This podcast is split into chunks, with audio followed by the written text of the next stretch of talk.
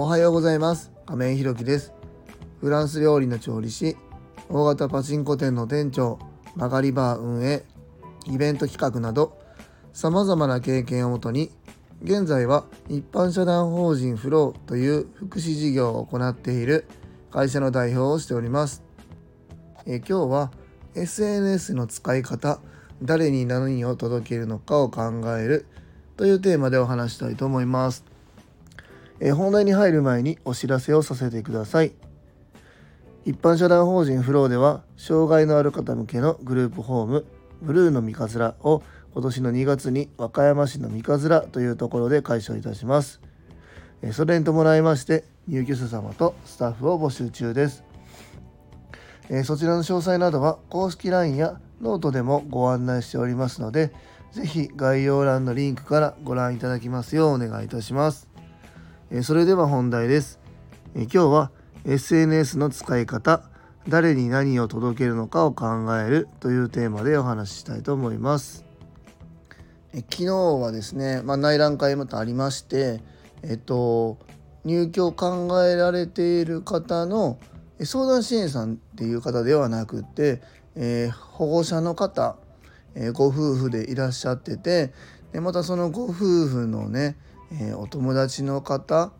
お母さん方が3名いらっしゃってて、計5名の方でいらっしゃってくれましたね。もちろんその当事者の方のご父兄の方も本当にしっかり見ていただいたんですけども、そのお友達の方、あと残りの3名様はね、お母さんなんですけど、その方たちも、お子様がね、いわゆる障害があるというふうに言われているお子様方で、ゆくゆくはその方々のね、お子様も、グループホームだったりっていうところを検討されてるっていうことで、一緒にね、見に来てくださってましたね。ご夫婦の方は、うちのグループホームの、建物の内容だったりね、広さだったり、部屋の間取りですよね。間取りを見たり、うちのグループホームの支援の内容だったりをいろいろお話しして、結局1時間半ぐらいかな、お話しさせていただきました。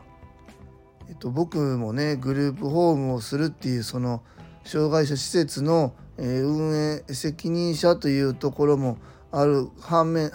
というか、そっちの方向もあるんですけども、一方でね、障害のある子どもの親というところの側面も持っているので、昨日来てくださったね、5名様の気持ちがすごくね、分かるんですよね。で今回このグループホームの入居を考えてくださったご夫婦の方もそうだし、他のね3名の方もそうなんですけども、やっぱり今までね、親子でこう生活をしてきて、そこから離れて子供が別のところで生活するって、もう障害の有無関係なくやっぱり心配だと思うんですけども、やっぱりとはいえね、自分の子供が障害があるっていうことを自覚しているので、できることとできないことで、やっぱり他の子どもたちとはできないことがたくさんあるっていうのはね、これは僕障害のある子供がいる親だからこうやってね発言できるんですけども、やっぱりねすごく心配なんですよね。親からこう離れて生活するって、本当にご飯ちゃんと食べれるのかなとか、他の人と共同生活できるのかなみたいな、すごく不安を抱えながらね、昨日内覧会に来てくださってるなっていうのは言葉の中ですごくね伝わってきてね、この改めてこのグループホーム、障害者グループホームっていうこの業態、僕たちが立ち上げてスタートするこの事業の重要性っていうのを、改めて思いました。同時にね、昨日引き締まる思いがしましたね。お父さんお母さん方の、もちろんね、僕たちも事業をやりながら、試行錯誤やっていくので、いきなり 100% お答えできるかどうかは分かりませんが、やっぱりね、この入居される方にね、しっかり向き合ってね、今後この方々がね、何年何十年とうちのグループホームでお住まいになられるっていうことをね、しっかり自覚して取り組んでいけたらなというふうに思いました。でその、昨日そのお話をね5名様とお話している中で、そのうちのねグループホームはいろんなところから発信してるんです。このスタンド FM ももちろんそうなんですけども、案内の中でご案内しているノートだったり公式 LINE だったりインスタグラムだったり、あと、ちょっとこっちは動かしてないんですけどツイッターだったりっていうのは運営しているんです。 SNS ね。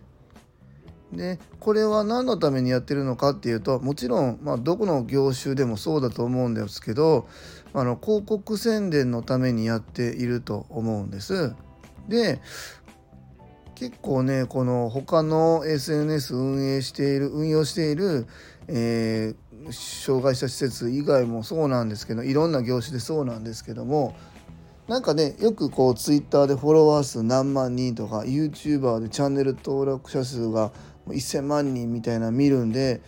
ついついこの登録の人数をね追いかけてるっていうところをたくさん見るんですけど、もちろんそれはそれでね僕大切だと思うし別に否定はしないんですが、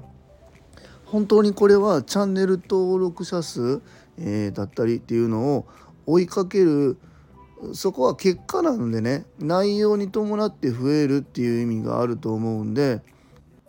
ただただこう人数を増やせばいいっていうもんじゃないと思うんですよね。こう逆から僕は設計していってるんですけども、じゃあ SNS は何のために、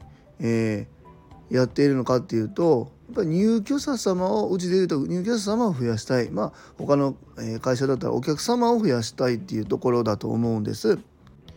でお客様は何が見たいのかっていうところだと思うんですよね。で僕たちグループホームでいうと、うちのグループホームはどういう雰囲気なのか、例えばどういうスタッフがどのような雰囲気で、施設を運営しているのか、どういうサービスをしていて、どういう外観で、どういう内装で、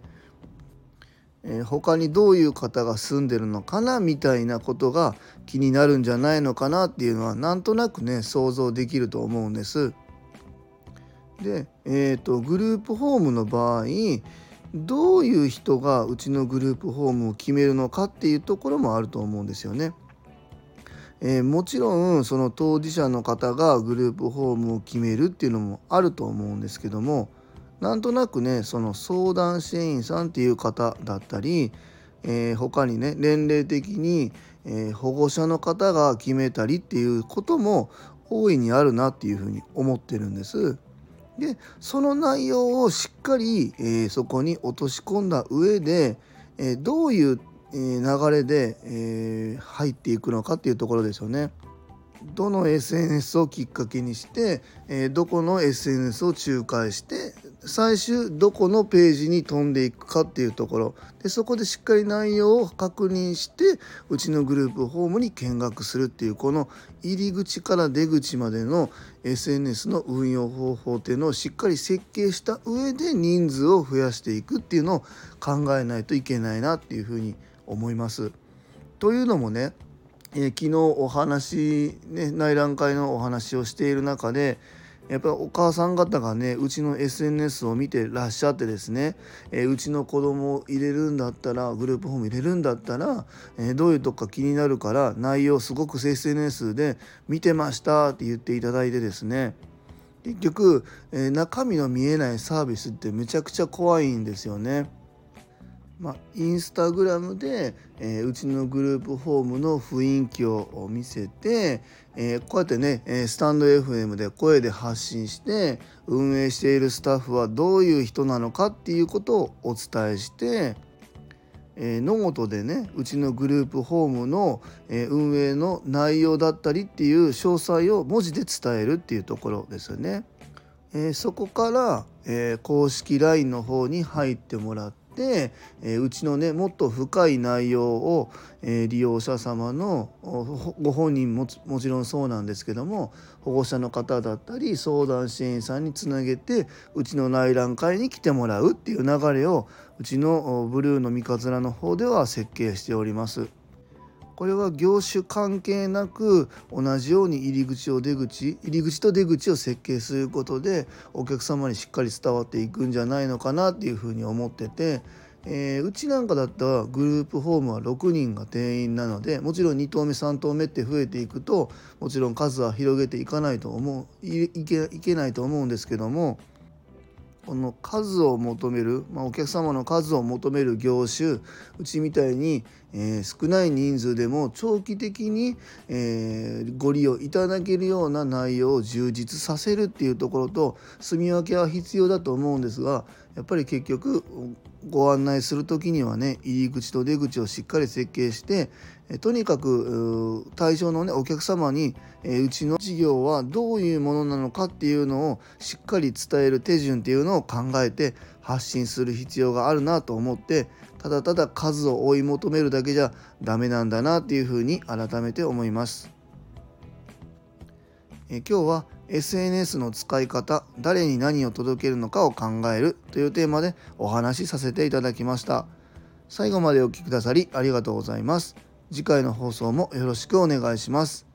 今日も素敵な一日をお過ごしください。一般社団法人フローの亀井弘樹でした。